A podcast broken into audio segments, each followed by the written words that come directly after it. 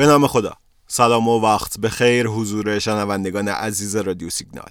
محمد رضا مکرم هستم و قرار امروز چهارشنبه 29 دی ماه در آخرین روز معاملاتی هفته اتفاقات بازار بورس تهران رو با هم دیگه تحلیل و بررسی کنیم و ببینیم چه خبره.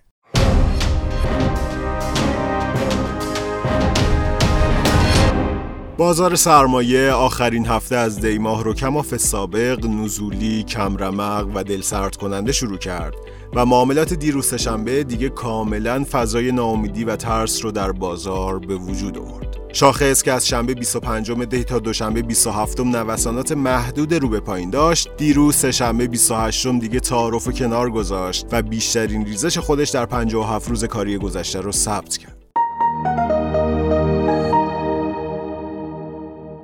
همونطوری که گفتم در یک روند نزولی فرسایشی و در شرایطی که رکود بر همه جای بازار سایه انداخته عوامل منفی بازار رو هم تأثیر می‌ذارن و همو تشدید می‌کنن. و این مشکلات اگه به موقع بهش رسیدگی نشه هر روز گنده و گنده تر میشه و درست کردنش هم سختتر. روند خروج نقدینگی حقیقی و حجم و ارزش پایین معاملات علاوه بر این که هیچ بهبودی توش به وجود نمیاد روز به روز داره خطرناکتر و ترسناکتر هم میشه. دقیقا مثل یه گلوله برفی که حین سقوط از کوه بزرگتر میشه. برخلاف این همه وعده و حرف و بسته حمایتی که مسئولان ازش دم می‌زنن انگار که هیچ توجهی به بازار سرمایه نمیشه و این وعده ها گویی تبل تو خالی بیش نیست. عدم نقدینگی که در بازار وجود داره در کنار بیتوجهی به بورس شرایط رو بیشتر از قبل بحرانی کرده. جهت یادآوری ارز می کنم جناب آقای رئیسی رئیس جمهور محترم در مراسم تنفیزشون فرمودند که بازار سرمایه اولویت فوری و اول رئیس دولت سیزدهمه. بر همین اساس بعد از ریزش سی هزار واحدی دیروز بورس برخی از کارشناسان و فعالین بورس اعتراض توییتری خودشون را نسبت به نحوه مدیریت بازار سرمایه با هشتک بورس اولویت اول نشون دادن.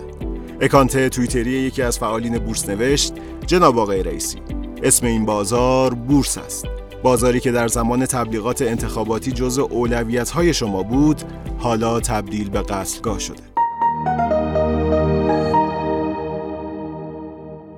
دیروز سهشنبه 28 دی در شرایطی که 90 درصد نمات و کاهش قیمت داشتن شاخص کل با کاهش 2.31 درصدی یک بار دیگه کانال 1 میلیون و 300 هزار واحدی رو از دست داد. دیروز 700 میلیارد تومان نقدینگی حقیقی از دست رفت که از این مقدار فقط 80 میلیارد تومان به صندوق های درآمد ثابت وارد شد. دیروز شنبه بیشترین میزان خروج نقدینگی حقیقی در سه ماه گذشته رو داشتیم و ارزش معاملات خرد هم همچنان در پایینترین سطح خودش در کانال 2000 میلیارد تومان قرار داره. اگه یادتون باشه در پادکست چهارشنبه 15 دی با عنوان صندوق ها بهترین راه سرمایه گذاری مقایسه بین بازدهی صندوق های درآمد ثابت و سپرده بانکی داشتیم که نتیجه گرفتیم صندوق های درآمد ثابت بهترین راه سرمایه گذاری برای کسانی هست که سرمایهشون در بانک هاست و دوست ندارن ریسکی متحمل بشن. حالا دبیر شورای هماهنگی بانک ها سود سپرده بانک ها رو دوباره یادآوری کرده و گفته بانک ها بر اساس قانون مصوبه شورای پول و اعتبار ملزم به رعایت نرخ سود سپرده هستند و اگر بانکی تخلف کنه برای اون بانک پرونده تشکیل میشه و مدیران اون بانک باید پاسخگو باشن. بر اساس بخشنامه بانک مرکزی نرخ سود سپرده بانک ها برای سپرده کوتاه مدت یعنی یک ماه 10 درصد برای سپرده یک ساله 16 درصد و برای سپرده های دو ساله 18 درصده. یعنی حتی اگه سرمایهتون رو در سپرده های بلند مدت دو ساله بانک ها هم سرمایه گذاری کنید باز هم بازدهی که کسب می کنید کمتر از میانگین بازدهی صندوق های درآمد ثابته. در واقع از هر جهتی که به سپرده بانکی و سرمایه گذاری تو صندوق درآمد ثابت نگاه کنیم می‌بینیم اصلا به صرفه نیست پولامون رو در بانک سرمایه گذاری کنیم.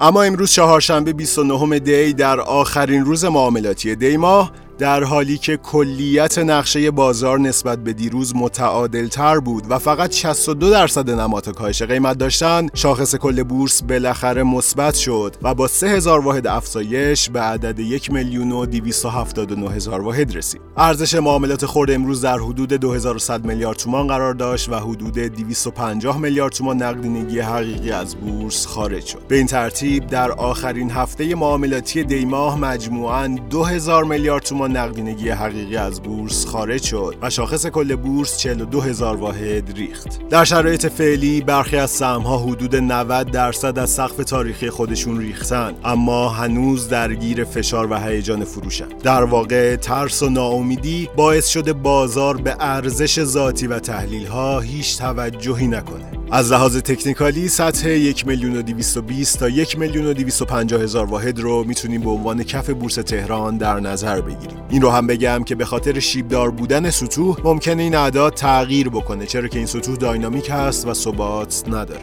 خیلی ممنون و متشکرم که امروز هم شنونده پادکست رادیو سیگنال بودید. امیدوارم هر کجا که هستید سلامت باشید. مرسی از اینکه برامون کامنت می‌ذارید و از ما حمایت می‌کنید. روزتون خوش خدا نگهدار.